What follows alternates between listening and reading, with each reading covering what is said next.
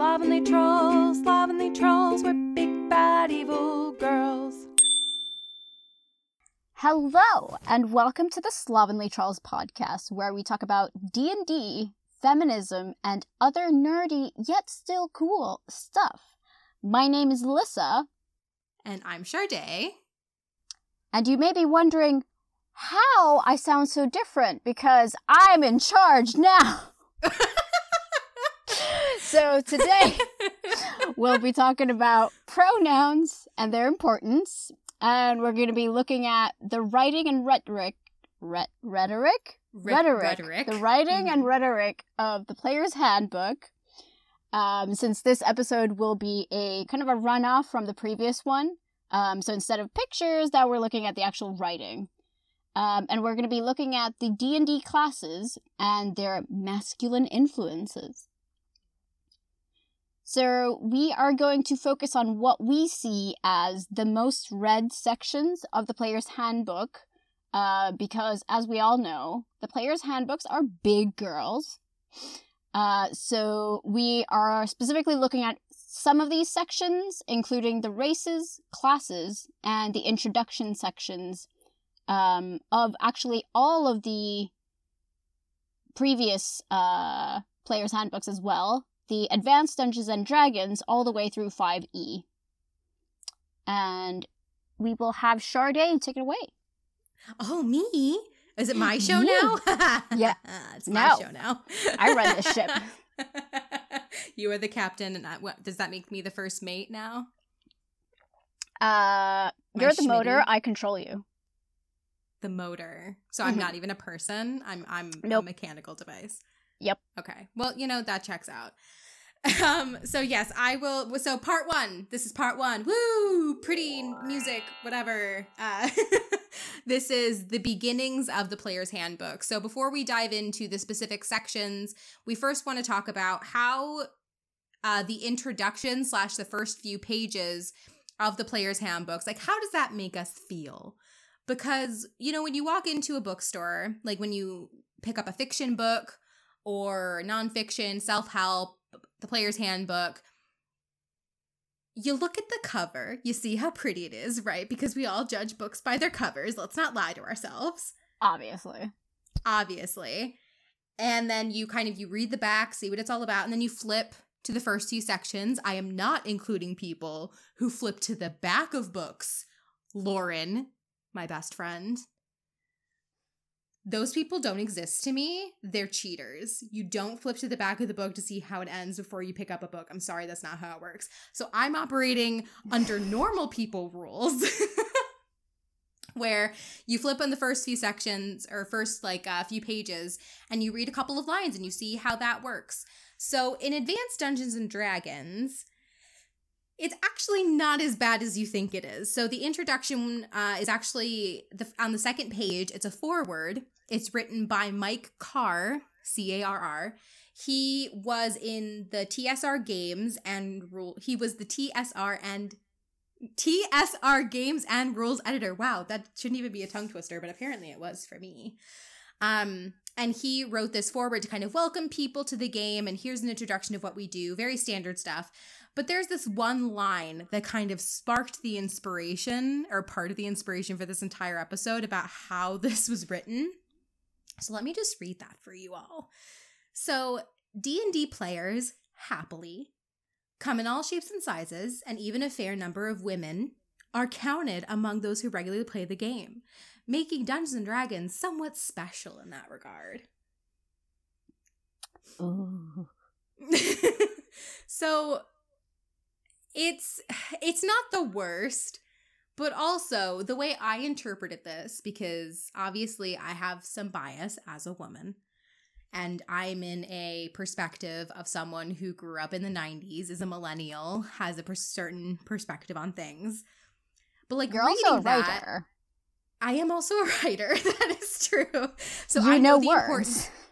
I well, that's debatable. I can't spell, but I know different words. and just the it just seems like, and correct me if I'm wrong, it it just seems like this sentence is treating women like a commodity, and I think that's a bit problematic. So if you were a woman and you read this in 1979. Oh my gosh. Uh, what would you think? Would it be inviting to you?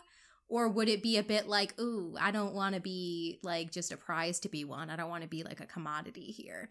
Like, even some women, I think was the phrase that really like, ew, I, I did not like it. I don't know. What do you think?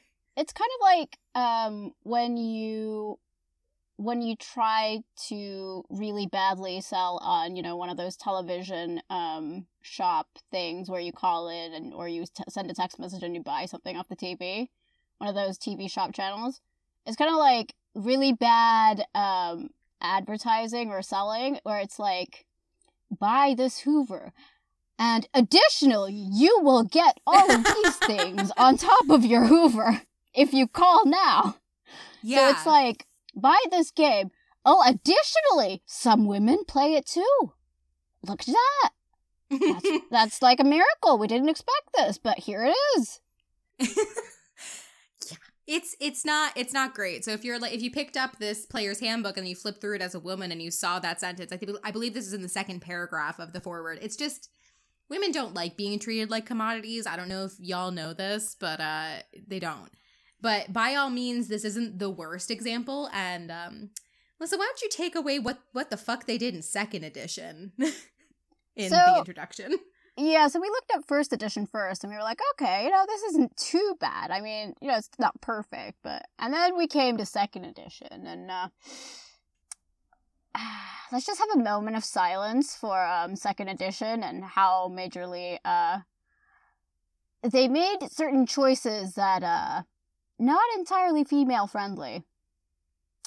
that's a that's a phrase for it Uh, so I will read you. So they have a specific uh, section in the introduction of the second edition. Um, well, it's not an introduction, but it is the introduction because it comes after the table of contents.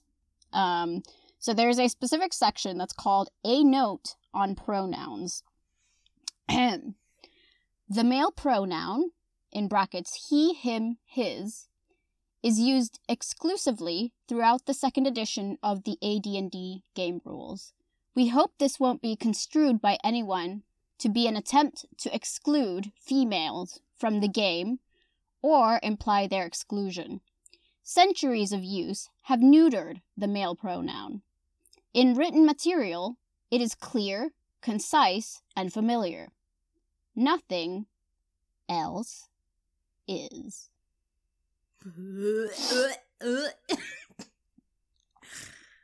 So, um, what it's saying here, essentially, is that, uh, they're not trying to be sexist or exclude women, but Big butt. let's just use the male pronoun anyway because because it's just it's normal writing and centuries of use have made it so that women when you read about he him and his you just assume that you know that you know it's ex- including women too. I feel included when i'm reading about him and his opinions and this he player doing these things that and I feel totally included in this situation. Because apparently he him his is so regular it is actually neutered. What do you think about that, Shardae? I hate that word. I hate that word, and I will tell you why. Because neutered is a synonym for like castration.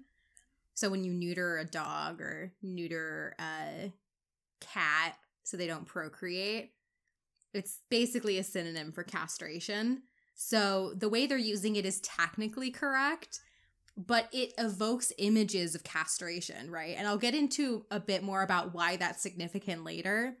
But I just think y'all should keep that in mind that that was a very specific word choice. And when I read this specifically, that word stuck out to me like a sore thumb.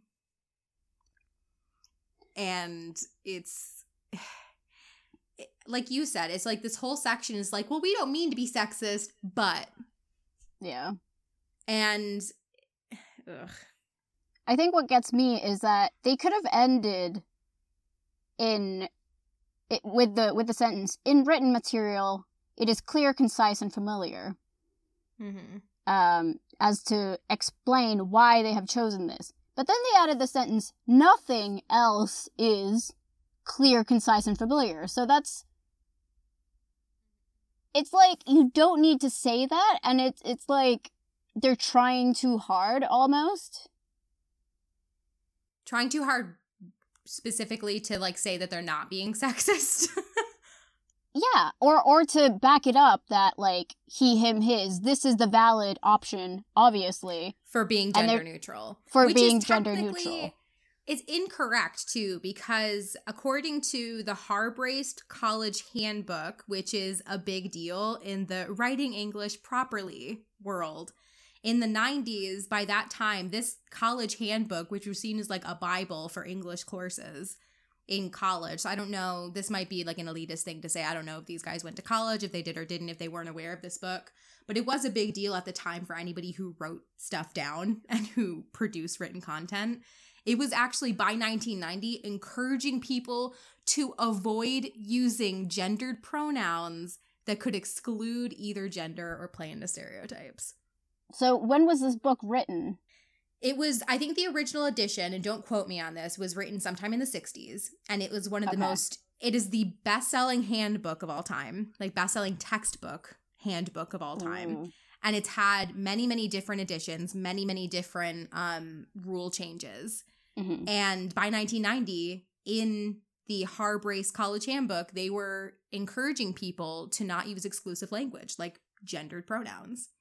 I found this out. And I'm just like, so really, even grammatically, their explanation for saying that, oh, well, this is a neutered pronoun, like this, people are used to this. I'm like, yeah, well, I don't think that's technically correct, though. Mhm.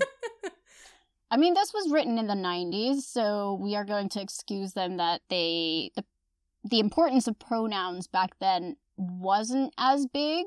Um, that didn't come. right.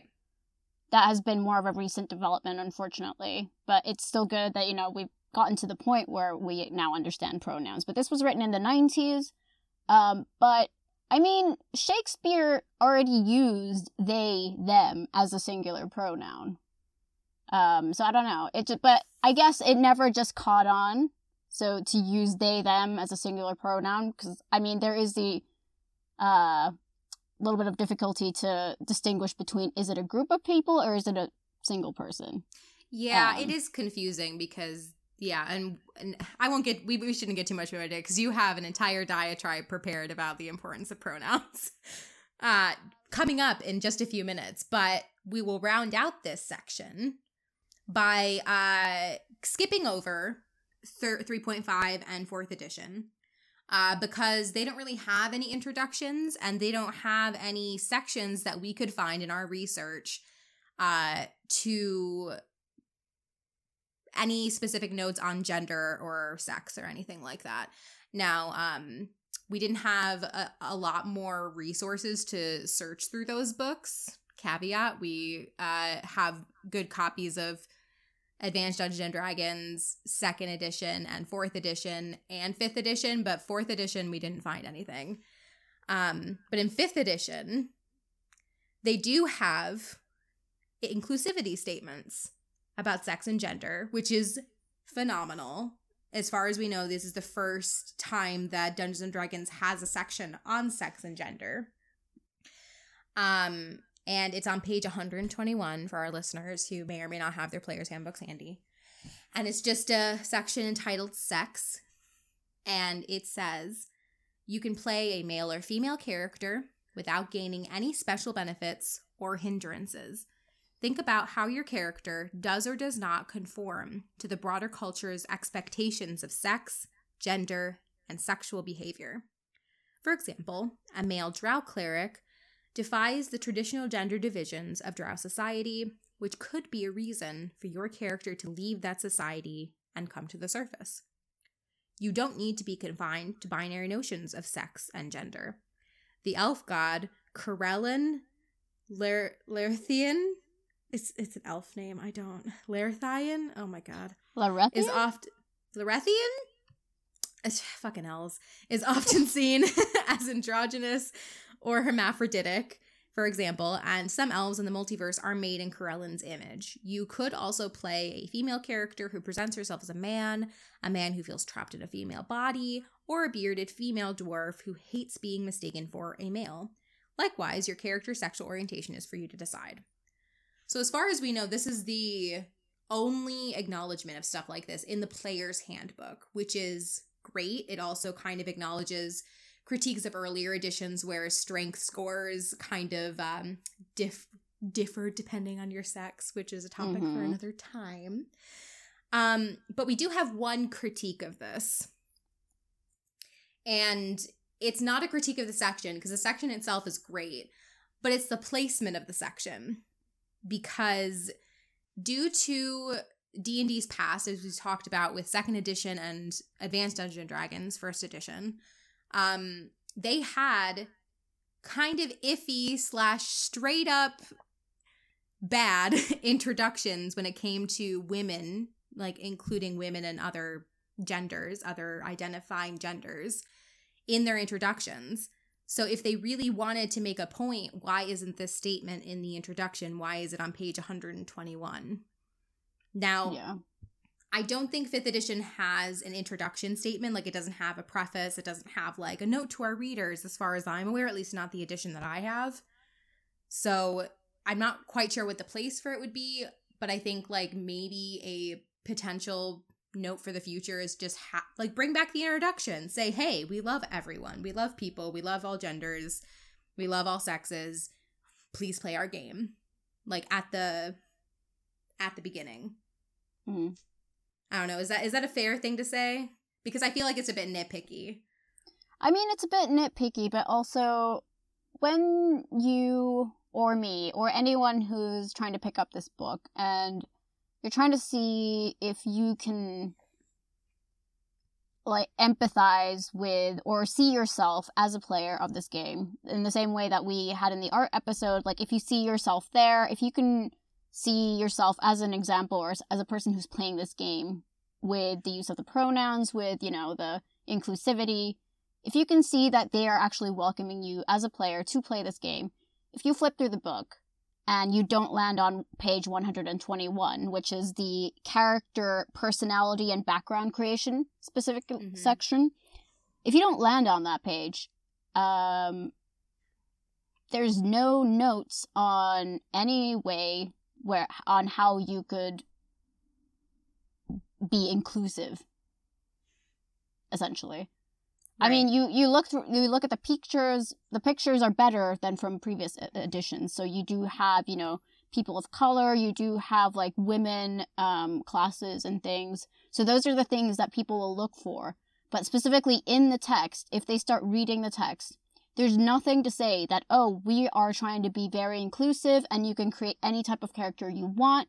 You can be, you know, gender neutral, you can be asexual, you can be, you know, whatever you want. You have to flip to page 121. You have to read the sex part. And that's, it's just, if they could say it somewhere else, I'm not saying move the entire section because it makes sense to be on page 121. I'm just saying if they had an introduction where they specifically said, you know, we want people who have disabilities. We want people who we want to try and challenge, you know, the history of D&D and the male-centric image that um, these the history of D&D has. So we want to try and challenge that. So like and then to include like a text of saying like a statement almost, a manifesto or mm-hmm. or some kind of statement. Yeah, I guess I'm saying. Because, yeah. like, there's nothing there. It's just. You just. They go into it, but in order to. I don't know. I'm, I'm, I'm conflicted because I, I would, me as a reader, would want there to be an inclusivity statement. I don't know about other people. Yeah, I I agree with you. I think it'd be really nice I think it's amazing that this is here because, and one good thing we can say as we kind of round out uh, part one is you can track the progress that D&D has made through these introductions and through a lot of the things that we're going to be talking about in this episode. You can just track the progress just by reading these this writing. Like you could track how well they did, very similar to art. You can track how much Dungeons and Dragons has developed and how that you you know that they're thinking about these things just because this section is included. But I think it's worth offering up the critique that while it's great this section is here, we love it. We stand fifth edition. Obviously, you're probably sick about hearing about it by now.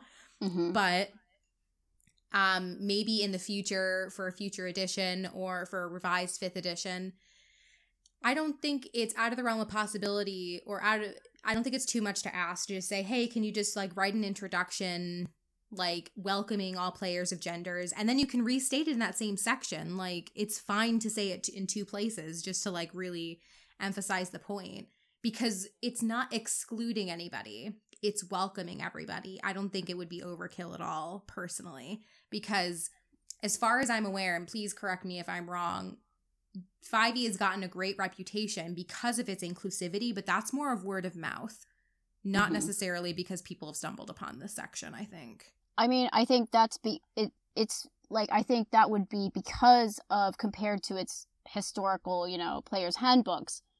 It's way more inclusive than you know if you take a look at like the second edition. So yes, they're very inclusive. Just because if you compare it to what they were, I mean, we're gonna go into it, but those stats just make me mad. Yeah, why don't we we could just go into it right now. I think we've said all we've had to say about um introductions and like the importance of like the first thing that you see when you open a book and there there's rhetorical significance to that, which I'll get into a bit. Um but first, we have part 2, which is pronouns, slash Pronouns. point of view. And uh, Lyssa is going to go into a lovely speech about the importance of pronouns, which I'm sure our listeners are aware because we all live in the same time. But I think it's important to to emphasize. And you did a lot of a lot of good research on like not only what pronouns mean, but also why they're important in the context of D and D. So t- t- take it away, take it away. You're the captain. I am the captain now. Um, So, um, I don't need to tell you that pronouns are important. Um, I think society has come to a quick realization um, with everything that's happened and um, uh, people of all genders getting more um, awareness. And I think that's an important development in society.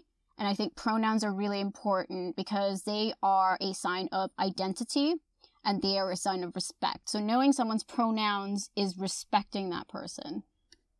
Um, so pronouns are used to identify people. Um, so we they are essentially labels that we use in the language to make sense of the world and to talk about something um, without repeating their name all the time. So you don't have to explain, you know, Janet did this and then Janet did that and Janet picked up the you know cup of coffee and Janet put put the spoon in the cup of coffee and Janet did this.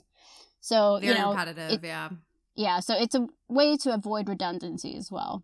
But also, um, in a society where gender is a social construct, we come into a little bit of a, a, a- place where um, the English language doesn't really have anything built for.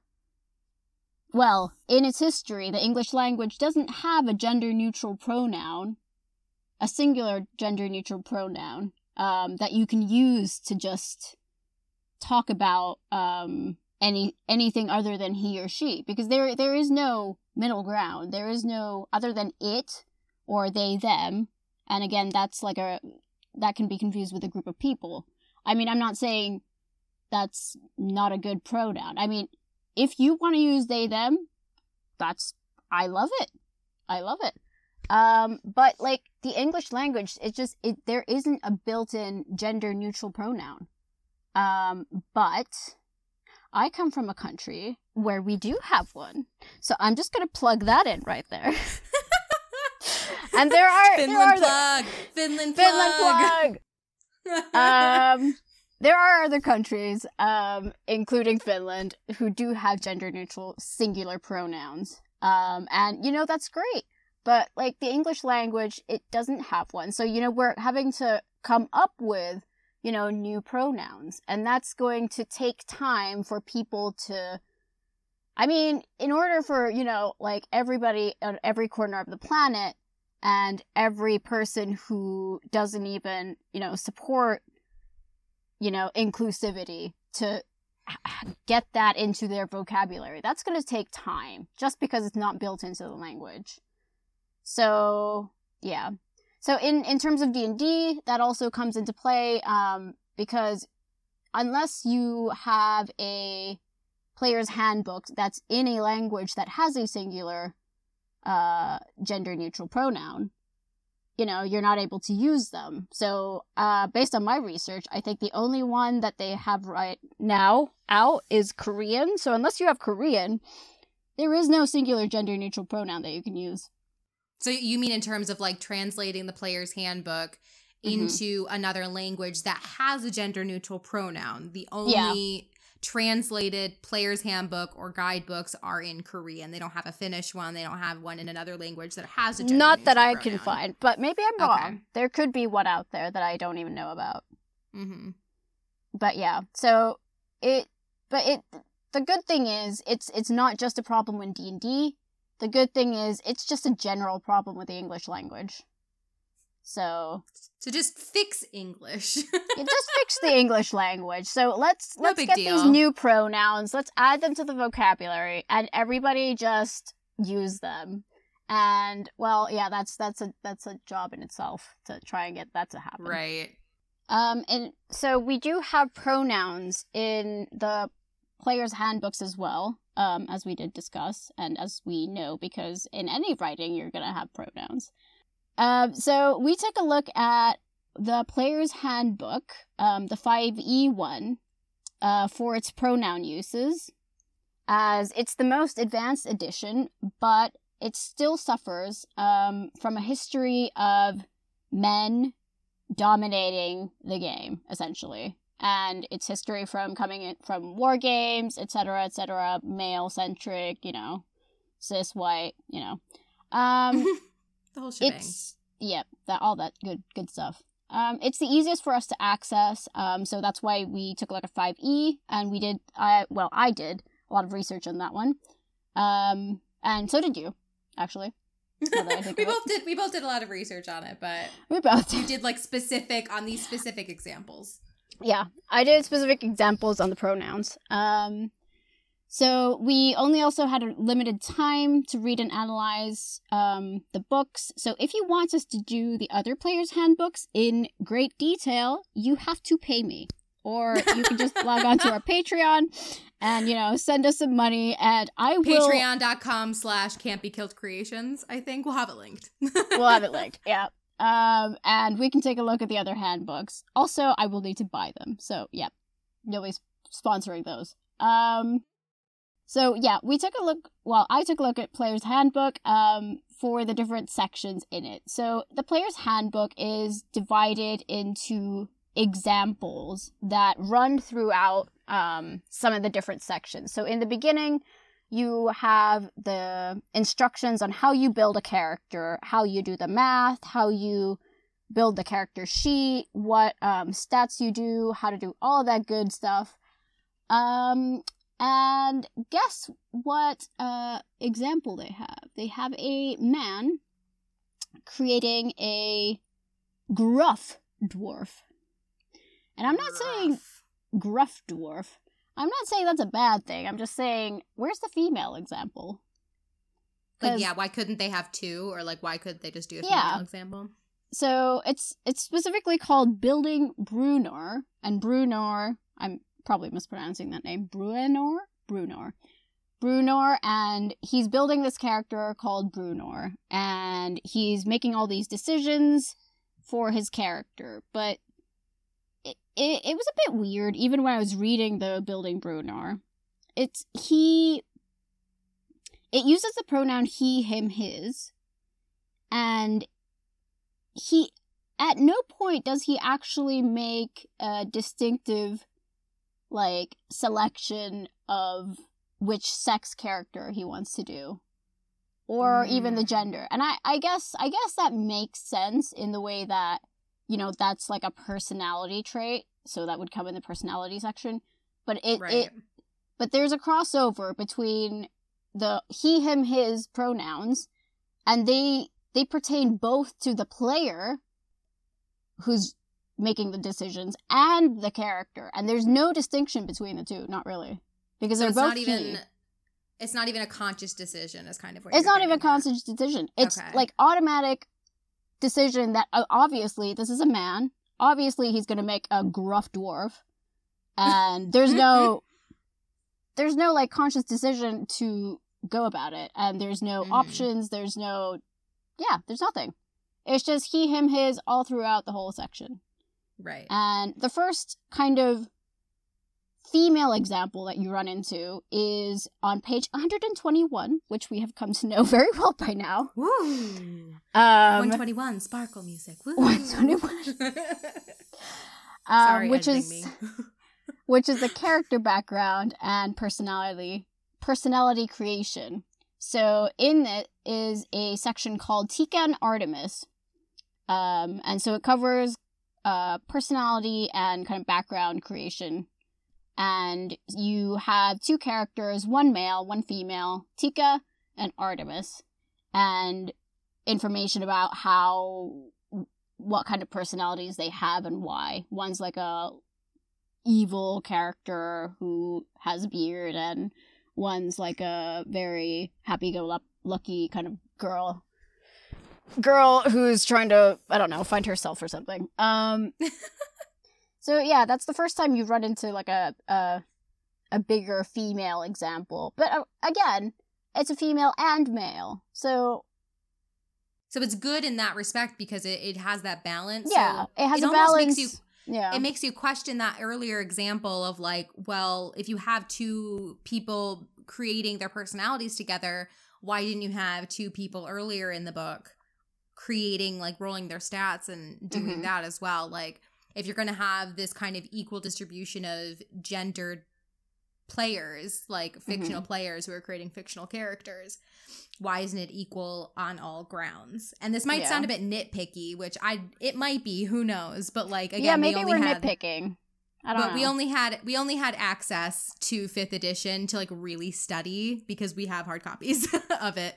So we hmm. didn't have the time or the effort to not effort. That sounds bad, but we just didn't have the time or the resources to um to study all the editions as equally as we did fifth edition. Plus, it was just easier to study it because we know it better. So, running into these examples might sound nitpicky to some, but I think there's a point to be made in Lyssa's research that it like yeah why not do two people creating characters like maybe follow the same two um fictional people creating their characters throughout the book. So you have like this kind of narrative of uh Billy and Susan or whoever creating Tika and Artemis. Like why couldn't they build their stats at the beginning and then give them personalities at the end you know? Like almost creating a narrative. Yeah. That so might be my we're we're not brain, we're not saying you know it's a it's a bad thing. Like I, I, well, I mean I I can't speak on that behalf because I created my characters with the help of my DM group. Mhm. Well, my DM and the group rather. Um, so I didn't e- I didn't even read through that section, but I looking through that it says it talks about Bob and how he decides to create Bruenor, and Mhm. it's I don't know. It's just it's not be very inclusive. It could be better. I love 5e, Mhm. but it could be better. And if the Yeah. if I were somebody working on this book, um, for the next for the next uh version or Mhm. you know book, I would maybe take that into consideration.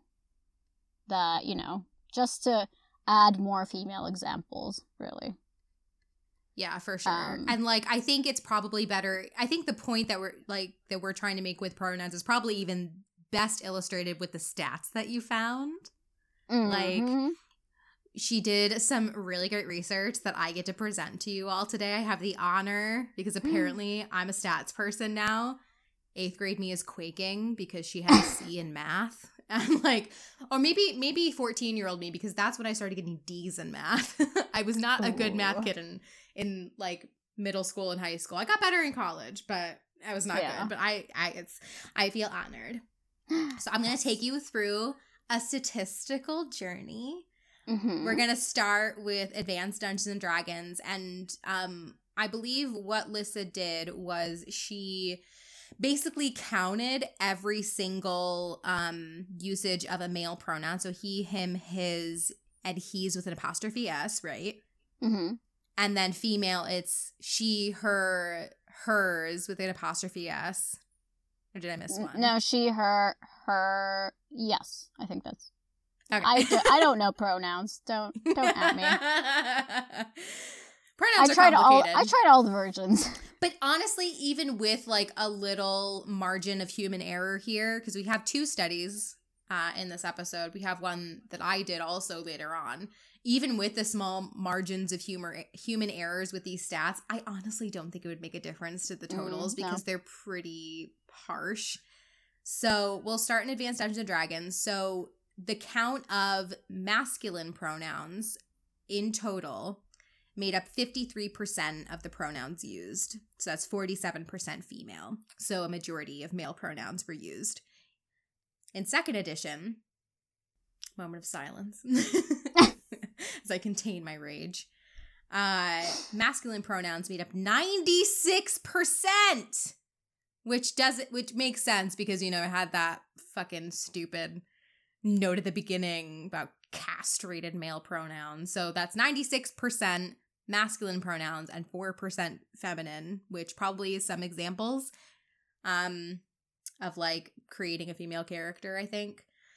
Fourth edition because we actually we couldn't study third 3.5 edition because we just didn't have um a good enough access to it because we uh we'd have to go through it instead of using technology, we'd have to go through it by hand. And again, unless you donate to our Patreon, uh, Can't Be Killed Creations Patreon, uh, we don't really have the resources to do that right now.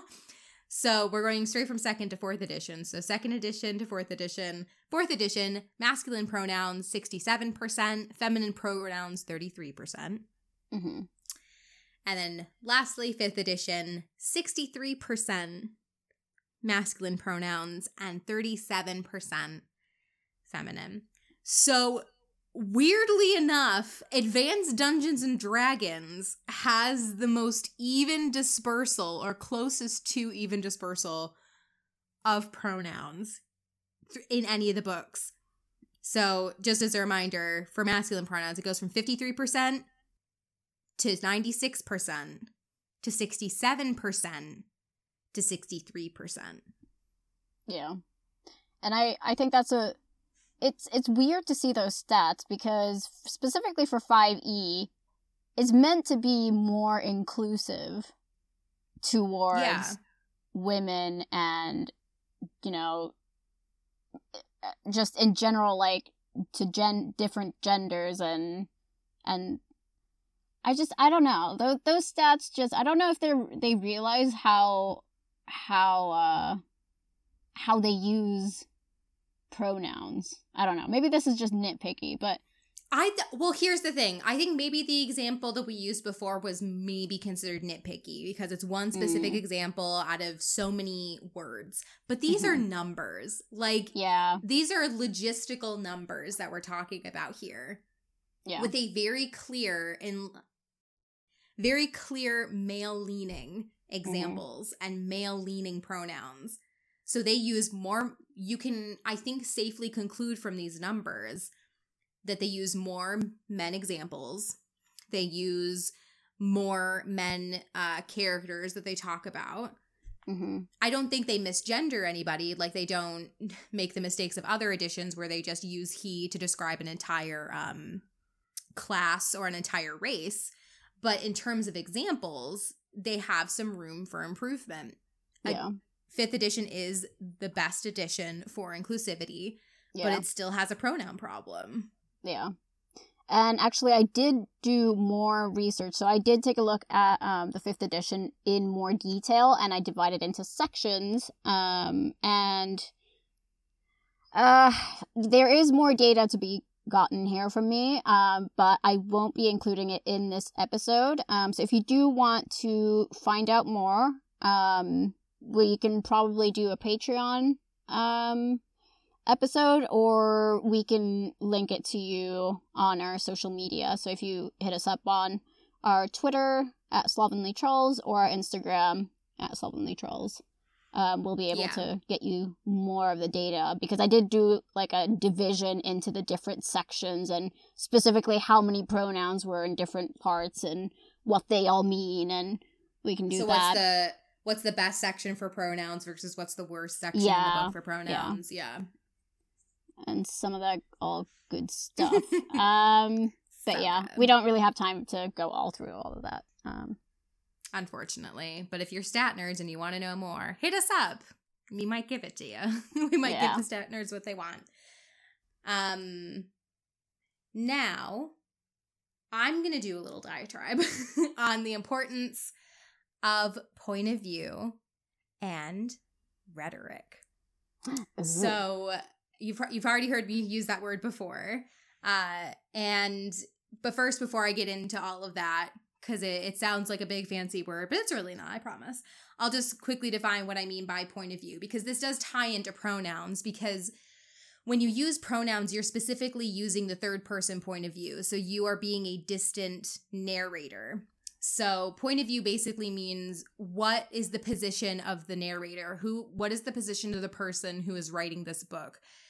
And in D&D's case, there isn't really one attributed writer to the D&D handbooks in any of them. There may be some person who is credited with doing more of the work, there may be one editor, but the fact of the matter is a lot of hands touched this book. A lot of a lot of hands typed out these pages. So I think it's safe to conclude that the narrator of these books is just the Wizards of the Coast slash uh, main team of writers slash TSR for the earlier editions. Uh, it's this big, broad uh, kind of umbrella term. And the narrator, their job is to build rapport with their audience, kind of build up a relationship, and invite them to either spectate or engage in writing. And they do this with rhetorical devices. Ooh. So, rhetoric, for those who don't know, is uh, I had to Google the actual definition because I've used it so much in my in my educational life that I honestly just did not know how to properly define it. So, according to Google, rhetoric is the art of effective or persuasive speaking or writing, especially the use of figures of speech and other compositional techniques. So, chances are, if you know any of those words that I just blurted out at you, especially rhetoric, you've probably read the elements of style in your AP English class or an English class in uh, college, uh, which is just, you know, the be all end all of grammar. You either love it or you hate it. Or you're familiar with Aristotle and his theories on rhetoric, which is, as he defines, the art of persuasion. Ooh. wow. Because rhetoric uh, can persuade people. It can have an impressive effect on people. It's me- it's when the writer, the person who is the narrator, making these conscious decisions, how to um, how to engage with their audience, how to um, make them enjoy what they're reading more often than not, because a lot of like handbooks and guidebooks are not written in a very engaging way. I don't know if you've ever tried to read a book on like ethics. They're not well written. Whoever writes those books does not use rhetoric very well because like it's just or like a science it like you know when you read like a, a science paper for like uh like your biology class because you're just learning how to cite sources and you just can't sift through it because it's so bulky in its I writing that you I mean, I think there's a difference between like writing for uh, recreational purposes versus scientific papers disagree. writing. I disagree. Vehemently disagree. because like I love learning stuff. Like I didn't realize that until I was older, but I love consuming different like mediums. I love learning about science and math and history and the easiest way to communicate that with people is with writing it well. like with writing in an Mhm. easy to access way. Like my, some of my favorite textbooks that I ever read for school were kind of humorous and they were like Mhm. poking fun at themselves, but I still learned something from them. Yeah. I don't know. That's that's oof. I, I don't want to get off topic because I could go on. yeah. on and on. So so how does this all tie into the player's handbook? Yes. So how does this tie into D&D? I'm glad you asked. so when the people who were writing this book, they obviously had an audience in mind. They knew who they wanted to reach. They and they knew how to best communicate with them. So when you read any of the D&D textbooks, you probably see allusions. Allusions is a rhetorical device to other texts. So they will bring up examples, especially in 5th edition because in um the classes they have those excerpts of books, right? Like from the Forgotten Realms or Mhm. from Lord of the Rings. They those are allusions to other texts to ground the reader to say, "Hey, you want to play a ranger? Here's an example of a ranger in literature that you can take inspiration from." Second edition actually does this too. They have a list of um different historical figures or fictional figures to build familiarity with their audience. That's a rhetorical choice. They made that Mhm. choice to identify with their audience and make it easy to understand. So, another example of rhetoric is imagery in spell description. So, when you read spells at the back of the player's handbook, I'll use 5th edition as example because it's the one I know best. So, when you read the spell description fireball, the first sentence is talking about how it's like this spectacular uh ball of fire that just rains terror upon your enemies and sets anything flammable in the area on fire. That sounds rad. Who wouldn't want to do that as a spellcaster?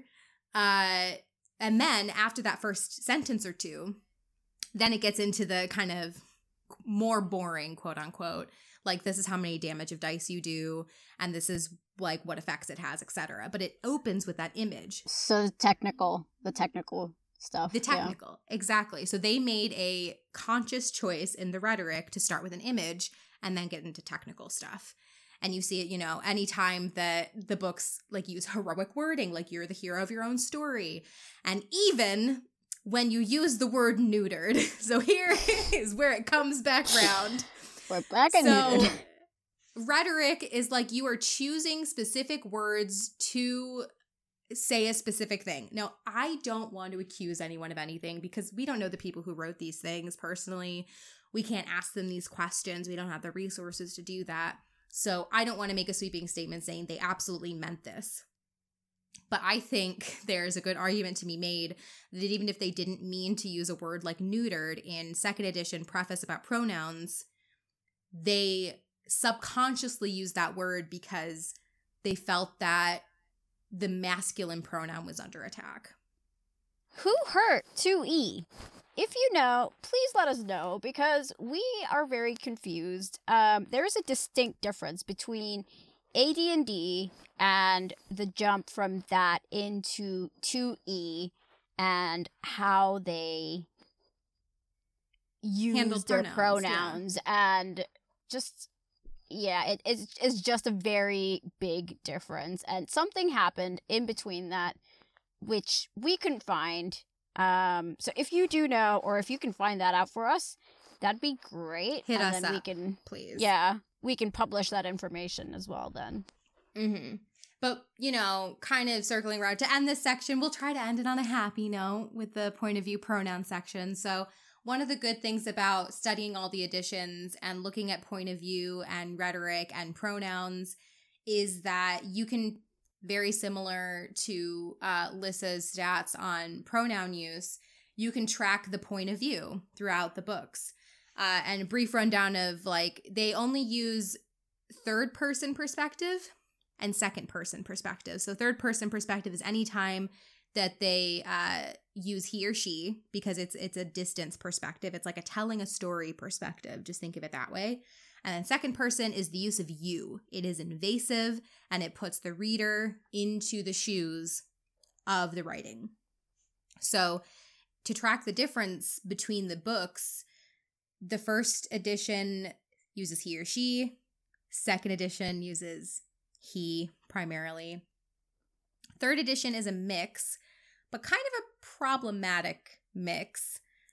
Uh, and it's weird because in third edition in 3.5 i'm sorry in 3.5 specifically they use you they you they directly address the player as either the player or you but then when they get into races and classes specifically classes they gender the classes. Like they talk about rogues as she and they talk about like sorcerers i think as he or barbarians as he. And i thought that was really weird and i didn't understand why they did that and it wasn't until staring at 3.5 that I realized that the gender matched up with the illustration that they used. So they have a female rogue and then they have like a male barbarian or something. But they don't use the name because those are characters that are recurring characters throughout the book. But it's not clear that those pronouns match up with the character they're talking about. Like you have to like take a step back and kind of, oh, there's a picture of a a female rogue here. I guess they're talking about her and they have her name like written down, but they never use her name when talking about the rogue. It's very confusing. So it's not like I don't think it was made with ill intent, but it was I just thought it was kind of a bit odd and I thought it was worth mentioning because it, it it stuck out to me because it wasn't a clear he or she, it wasn't a clear you.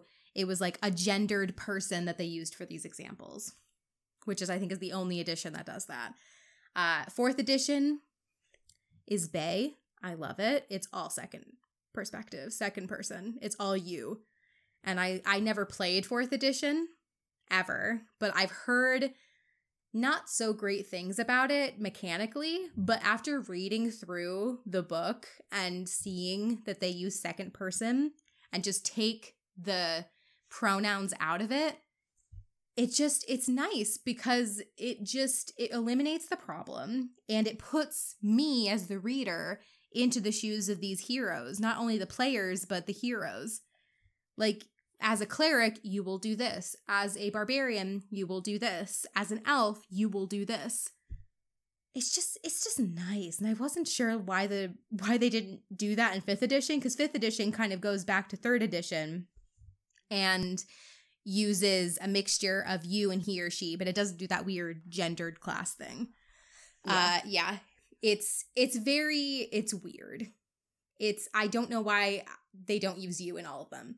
But TLDR, you can track the progress and you could see that there there was a conscious effort to get better except second edition second edition was a regression and then from there they progressed yeah. until they finally ended up with fifth edition. But we don't talk about second edition on this chat. Um, and in my personal opinion, I think that second edition or fourth edition is the best written handbook.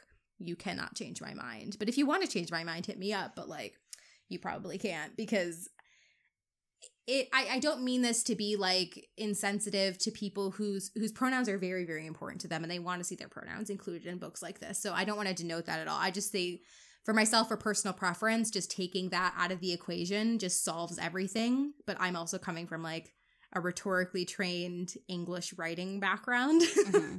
so that's probably why i think the way i think. But anyway thank you for coming to my ted talk about rhetoric and point of view I finally get to use my master's degree. wow. Yay. um and I believe that brings us to our third and final section. Yes. In this section we will be talking about D&D classes specifically. And Shardae will start us off talking about yes. rhetorical significance. so now that I've nerded out about rhetoric and why it's important, I can go into. So we primarily we wanted this episode to be about pronouns. And we were very gung-ho about that. We started doing all the research for that. But then i came across this weird theory that i had when i was reading through the books and researching. And i was reading through all of the all of the names that d&d uses to describe their classes. So I'm specifically talking about class names.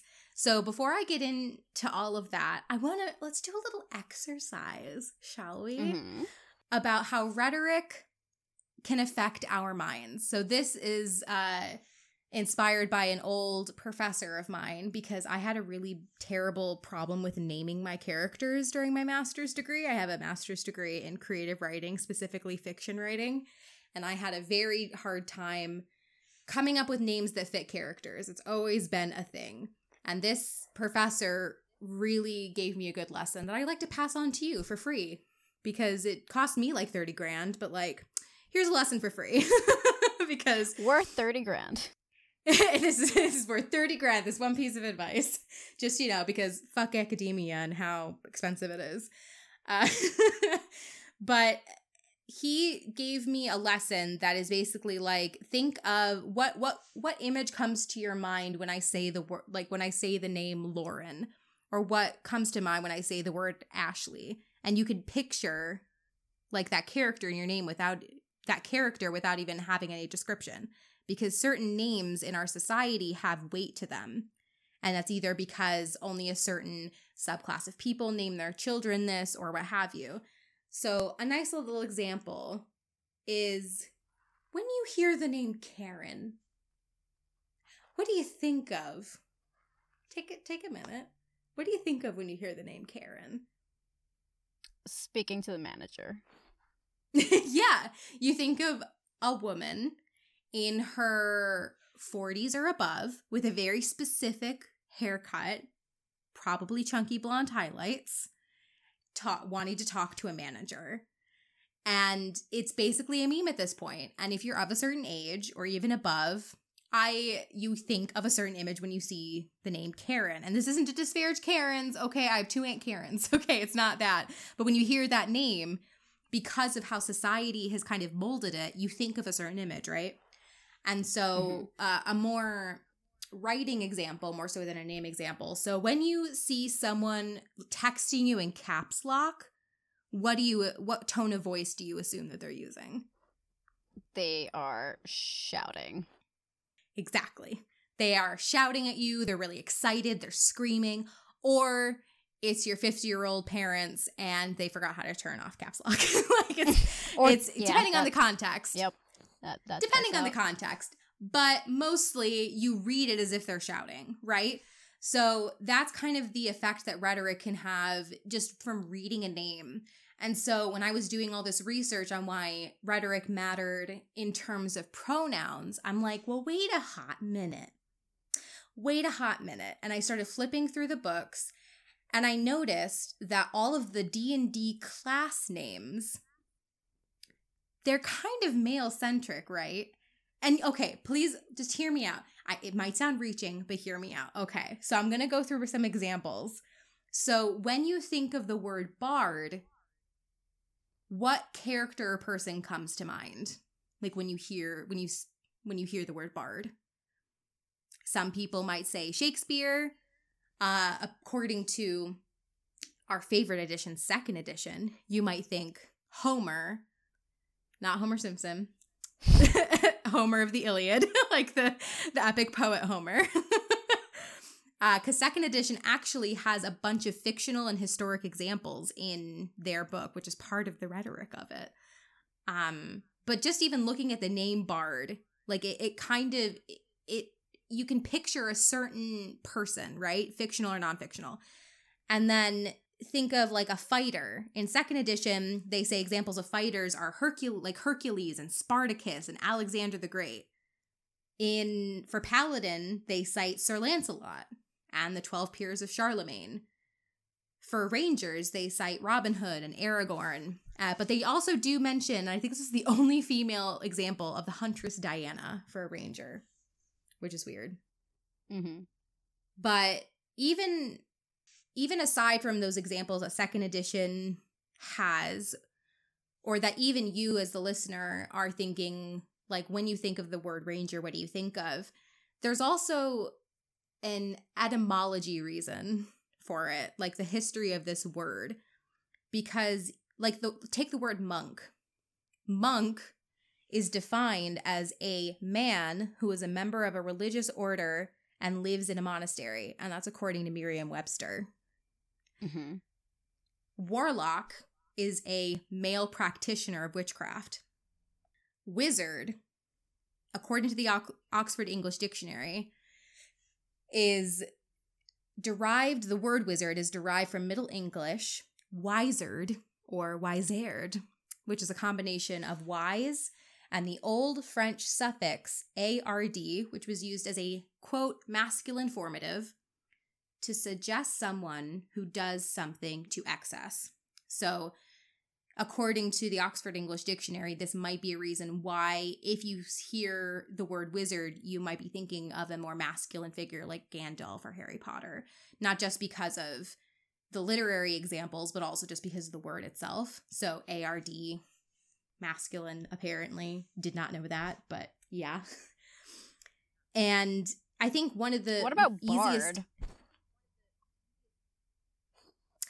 Excuse you. what do you mean? But uh, I, mean, I guess that yeah, that checks out. God damn it, Lyssa. I mean, you're right. I mean, it's ARD. It is ARD. God balls. Ugh. so now every time, oh, God damn it. you're right. So Bard and Wizard. Wizard. Wizard.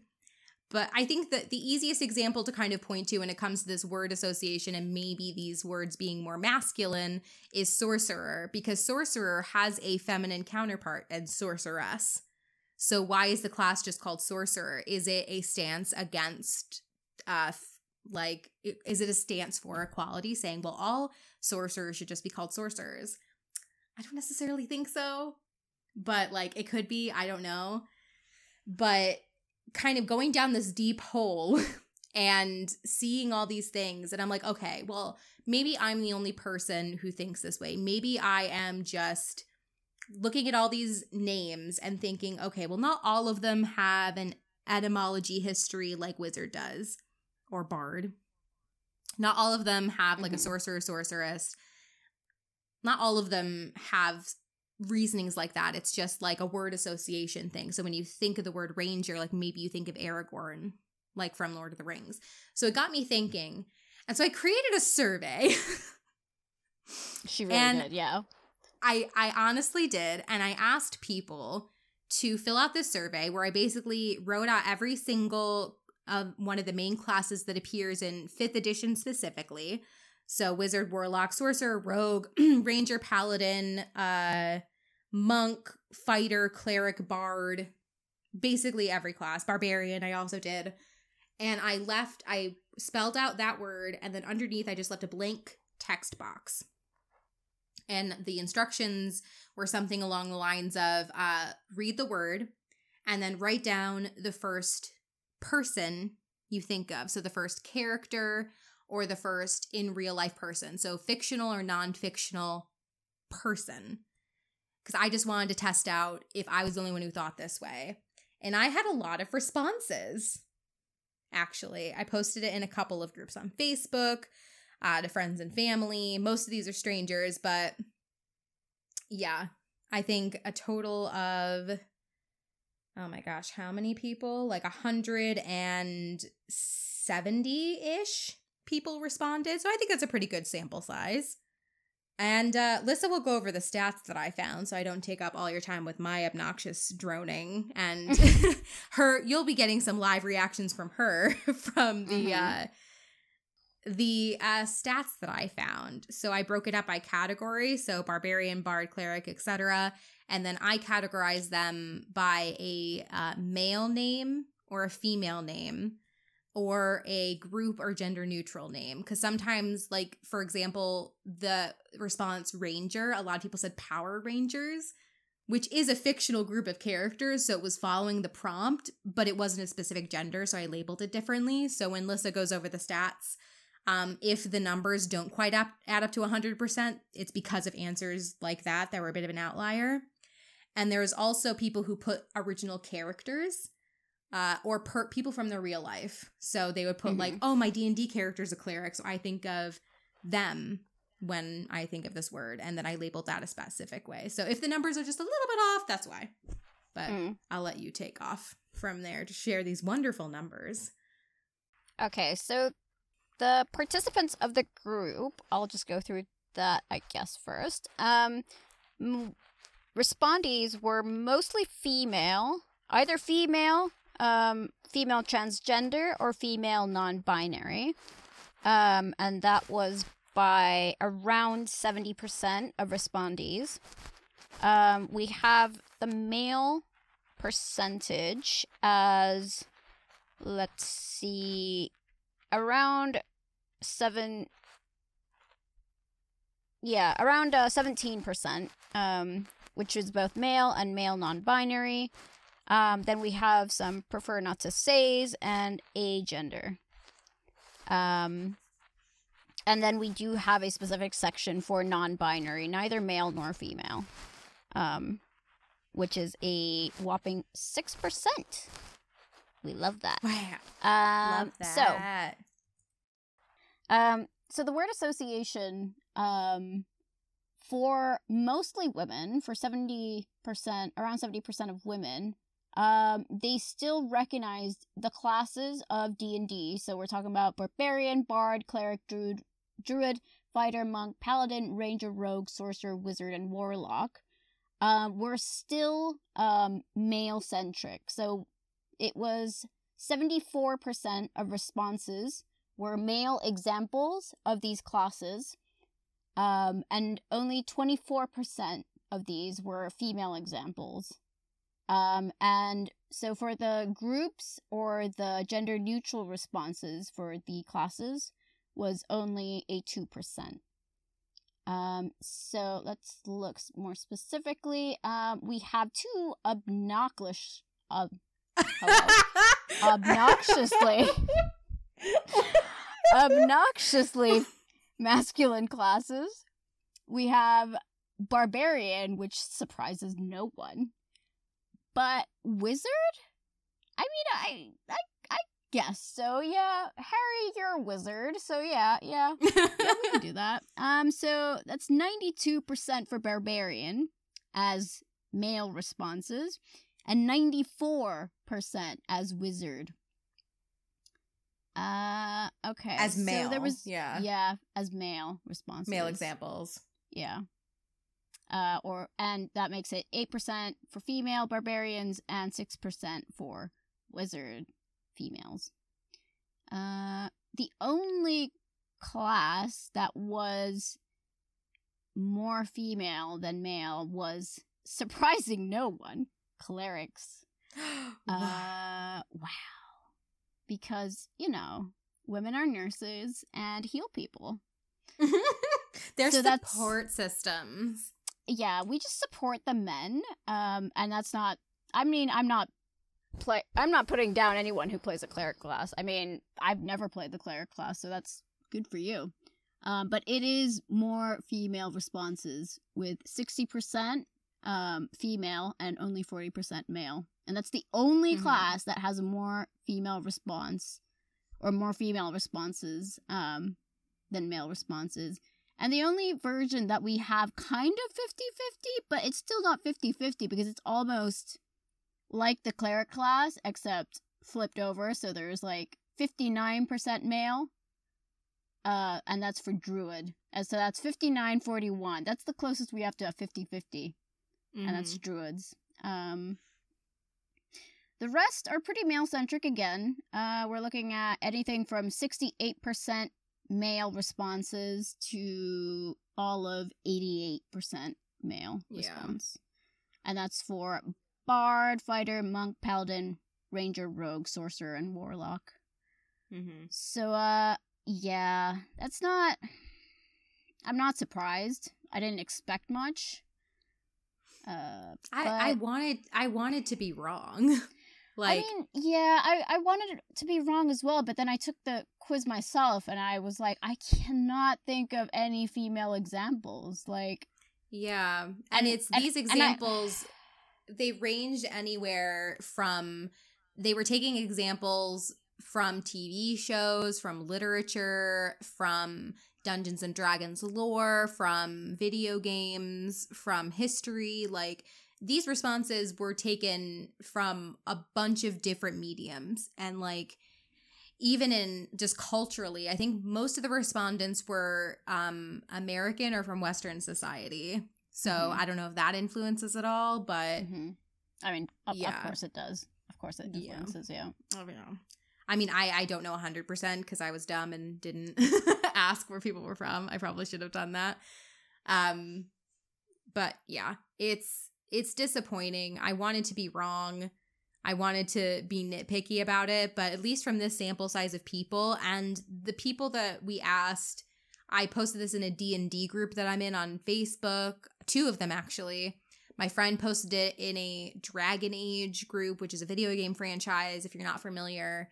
Um and also like a nerd girl group like we basically posted this anywhere that where people were even familiar with Dungeons and Dragons. I don't know how many people were, but I could safely say a vast majority of people were. Mhm.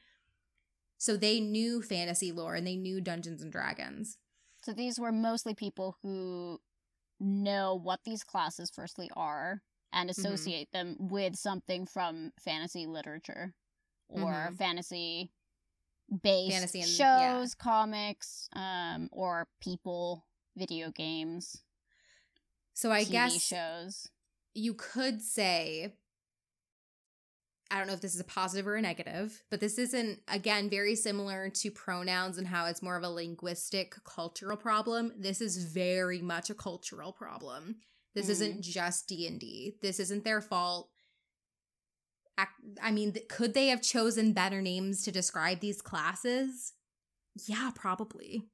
But they're so ingrained in D&D lore, I don't want to like make a sweeping statement like you should change these classes now because they're so iconic and I, I understand why they chose the words that they did. It's not it's not the people who came up with these classes for D&D. It's not their fault that the media and just society in general just has more male examples in it than female examples. It's it's a societal problem. hmm Um, but there was a shining light in this research. Well, two, one and two. So, firstly, the popularity of uh, D and D streaming shows like Critical Role tipped some of these percentages a little bit.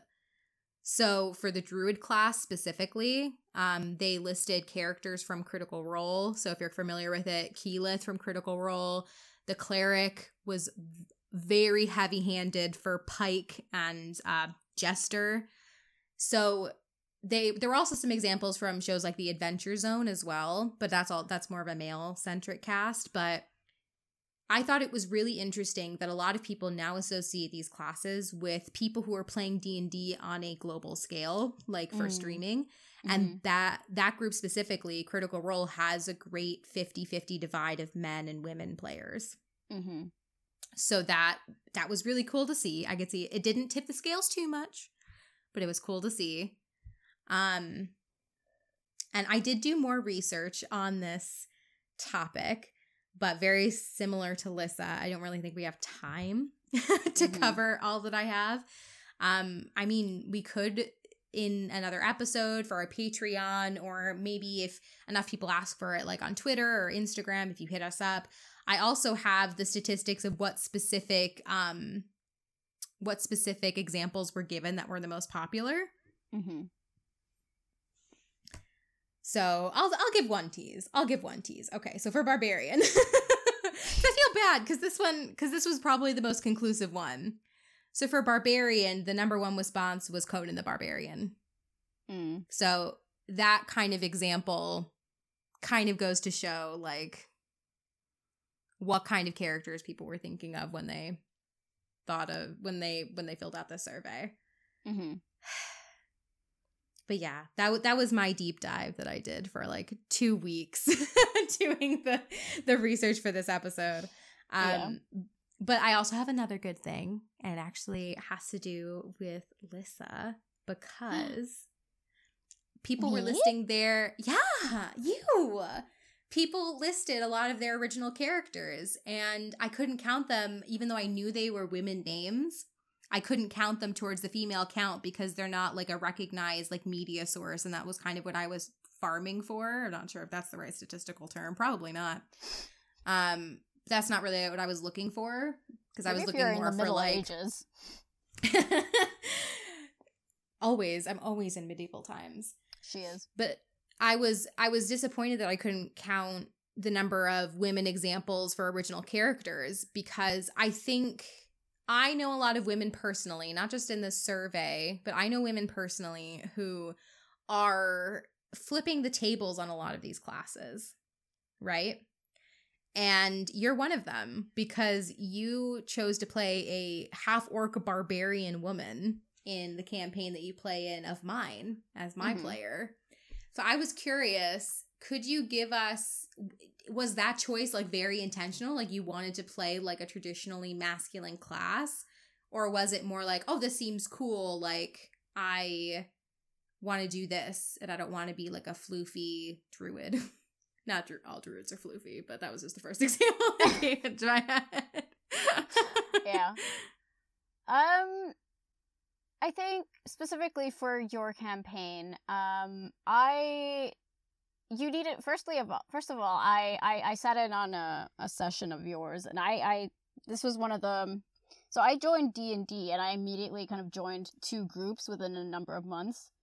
And I kind of had no idea what I was doing. Uh but I just dove right in and was like, okay, here's two campaigns. That this is fine. This is this is fine. This will overtake my life in a matter of weeks. But yep, that that's all dead now. So I joined specifically and I kind of asked I think I asked you like what what would I do and what are you like missing from the group? And I I think a lot of people at that point were like, yeah, we need a tank or something.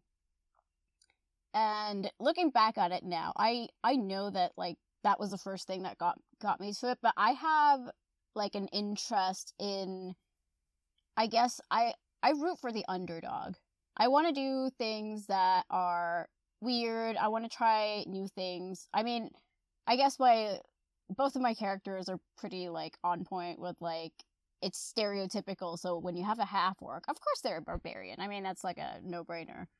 But Mhm. then I do something with the character personality that I try to make them a little bit different. And I think because I root for the underdog, I want to try something weird and funky.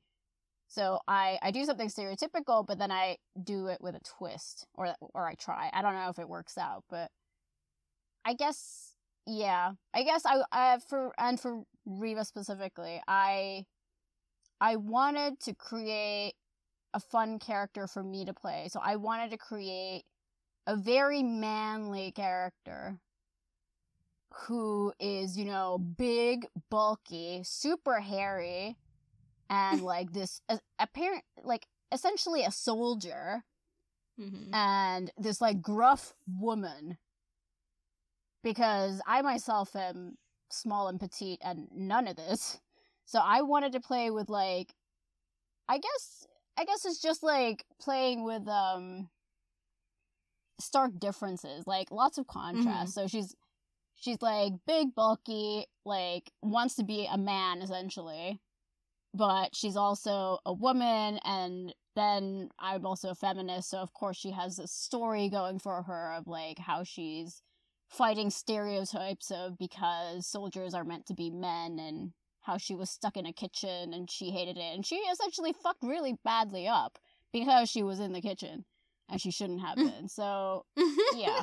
I don't know. So that really went against stereotypes. Is like women belong in the kitchen. Not not this. Not Riva. not my half orc barbarian. Nope. Absolutely not.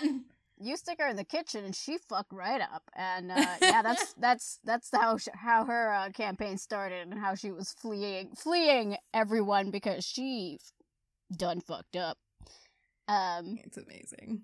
yeah so yeah it's it's it's like the underdog story and it's like femi- the feminist point of view i guess and just trying out different versions and playing things that are and also like everybody's always a magic user so i'm like i don't want to play a magic user because like everybody's a magic user all the time so, it's because like, magic users are overpowered in fifth edition. That's why. yeah so unfortunately in like both of the campaigns there were like i felt like everybody was a magic user so i'm like i want do something really physical because i'm not physical and i want to kick Yeah. ass and be you know the one that's not a magic user standing at the back and being squishy so i want to be hardcore i don't know Yeah, no, that makes sense. And I think you're not alone in that. So if anyone of you have similar stories, like you are uh, a woman who plays a more masculine character, or you wanted Mm. to explore uh, more masculine stereotypes and kind of flip these classes on their heads, because, you know, you think of barbarians, you think of like half orc or even Goliath barbarians, you think of monks, and um, outside of Critical Role, you probably think of like you said the Shaolin warriors was like what you thought of. Yeah, so for Monk, I was like Shaolin Warriors because I am obnoxiously biased and I know about those. So and I didn't, but those are a primarily male Oh no, no, they they are actual monks and they just study uh, martial arts and they're, Yeah. like, really good at it. Right. And then I think the monk class is actually based on probably them, or at least Mhm. I think some of the because I think there are different fighting styles. I think they have a specific fighting Mhm. style that they're known for. Yeah, for. kind of like Avatar, where like each of them, each of the Avatar and Avatar: The Last Airbender, each of the fighting styles, animation wise, is based off of a specific type of martial art. Yeah. Probably, I could see that. But maybe, maybe we'll do a deep dive on that. Um, but yeah, to to wrap up this section about character names and class names, I just yeah, I just went on a deep dive. I I created a survey. I didn't want to be right, but I was right. And I, yeah. So it kind of unfortunately proved my point doing this survey that as a rhetorical device, these names carry with them a certain masculine weight, either because of their etymology or because in pop culture there are way more male examples than female examples. But as a good point towards D&D, it's a societal problem Yeah. more so than a D&D problem. Yeah. And this isn't a call to arms to change the class names. It's just something that I think I wasn't aware of before that now I know I can't unknow. And so when I know something that I can't unknow, I have to tell other people about it so they are burdened with this With knowledge. knowing. And I thought it fit in I just thought it fit in perfectly with what we were talking about with rhetoric as well and Yeah. point of view and stuff. So I think what this goes to say is we need more female iconic characters in fantasy, in media, in books, in Mhm. movies, in entertainment. We just need more female icons. And I think that's what we can learn from this. Um, so that when you do the word association between classes and that you can just think of like empowering women who are kicking ass and taking names. hell yeah. You know what I just thought of too? Mm, You know it'd be a really good monk? mm. Buffy. oh my god! Why didn't I think of that? Why didn't Oh anyway, God. sorry, I just had to share that too because I just thought of that. if you if you do have good stories about like kick-ass characters that you've made, Yes, whether or not they're please. wizards or magic users, because I am not biased at all whatsoever. no, of course not. Um, please do let us know because it's always Mhm. fascinating to hear about iconic, um, not even just like women, just gender neutral people. Because I've never played like a gender neutral character, and I don't, I don't even know if I would be able to. I want to listen to more podcasts with like inclusive characters. Really, if you I'm have any to this. suggestions for stuff for us to listen oh to god, too, yes, yes. please, like please, or like literature, hit us up. or just any. yeah. Oh my god, yes. Yeah, because we need, and then we can use our platform to be like, hey, y'all should read this or listen to this. We can give it our stamp of approval and just be like, we should totally do this. Oh my god, we could start a book club. yes. Oh my god. If enough people are interested, I will be so down for it. Yes. so, so down for it. You have no idea. um, but I think that's basically all we had for today. I think so, yeah. Um, yeah, So, I guess we should wrap this up. Um, probably. as we have been speaking for the past however long we've been speaking, I haven't kept track. Um, pronouns and points of view are very important, um, and specifically in Dungeons and Dragon player handbooks, they are very important and something that hopefully um, Wizards of the Coast will keep an eye on. Um, Mhm. Whether or not they listen to this podcast, maybe they will. I don't know. Um, but hopefully they will be able to take some pointers um, that Mhm. we've voiced out here today and uh, keep an eye on inclusivity statements. Which I mean, if the people want it, they should give us, right? That's how this works. I mean, D and D has always been. I think when I came, when we were doing research on the introductions, I wrote down that um, even in second edition, which is now just the bane of both of our existences, I think after this podcast, even in second edition, there's this really lovely note. I forget which developer wrote it, basically thanking the players for all of the notes that they had and how D&D was just a passion project and it was for the players and the players help shape every edition, right? And that mm-hmm. they've Wizards of the Coast, TSR, Gary Gygax, they've always had this open relationship with their players and that is one of the That best things about yeah, yeah. one of the best things about D&D. They do listen. So when we give these critiques, when we give suggestions, it's with the hopes that they don't need to take it. They are well within their rights to say, no, we're not going to do that because X, Y, and Z. But we're lovers of the game, players of the game. And hopefully, if enough people agree with us, maybe we can make some positive change. And that'd be pretty Mm. rad, I think. Yeah. And I think we've covered that before. All change starts from voicing your opinions and having a discussion and Mm-hmm. just talking about it. Um, and that's what we're trying to do here is to give pointers and make D&D more inclusive and better for everyone, not just Mhm. women. hmm for sure. Faux shizzle. Yeah. So um we are going to end with um a quote from a forum because I just love going to forums and seeing what people write about things. Apparently, so this is this is from the same uh forum, well, forum location. Uh it's a different thread, but um it's the one that we covered in the first episode, uh the enworld.org.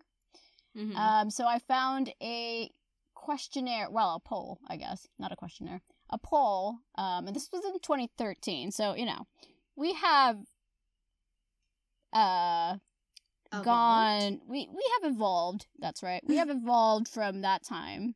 But I just thought it was interesting um, of this poll from 2013, and the question was.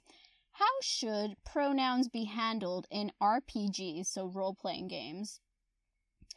Um, and it was kind of 50 50. So uh, around 100 people. Um, and I'm, I'm guessing that's mostly men, males. Um, but I'm not saying it's just men, but I'm going to guess that mostly men are in there. Um, or just hardcore D&D nerds. Educated um, guess. Yeah. I mean, based on the responses anyway. Um, so we've got a 50 50 tie. Well, it's 34% and 36%. Um, responses uh, said that use masculine pronouns generically. Ugh. Or then the other response was alternate between masculine and feminine pronouns. And that's how we should handle that in RPGs. So, uh, mm-hmm. just uh, interesting. Um, but there was one um post in the thread that just I think it just sums up everything. Um Mhm. because as we know pronouns are not just a problem in D&D, it's just a general language problem to begin with. Um so this person Delarico, Delarico, Delarico um quotes Honestly, I'm surprised I'm surprised this is even a discussion. Do we really believe Wizards of the Coast would even consider going back to all masculine pronoun use? Rightly or wrongly, that ship has sailed. Do you agree? Do you disagree? Oh, I I mean I agree. Yeah. Mm. I I don't see any um any future for Wizards of the Coast to go back to all masculine pronouns, especially with the sections on sex and the inclusivity they've been doing recently with um just all sorts of every gender, every race. They're they're putting out statements about how they want as many people to play D&D as possible from whatever walk of life. So yeah, no, definitely nah. They they're not going to go back, and if they do, we are in the darkest timeline, and we need to roll a die, a d6, to get into the other timelines. Yeah. hmm Anyway, on that note, we hope you have enjoyed this episode on looking at rhetoric, rhetoric, Rhetoric. Rhetoric. I mean, I've heard people say both. To be fair, I'm just an ass. Okay. Rhetoric and uh, pronouns and points of view. And we will sign off. We are the Slovenly Trulls. And always remember don't be Don't be a a dick. dick. Wow. Bye. We're so together. Bye. bye, bye, bye, bye, bye, bye. So together. So together. Slovenly trulls, slovenly trulls, we're big bad evil girls. The Slovenly Trulls podcast is part of the Be Killed Creations podcast network. Make sure to check us out at can'tbekilledcreations.com.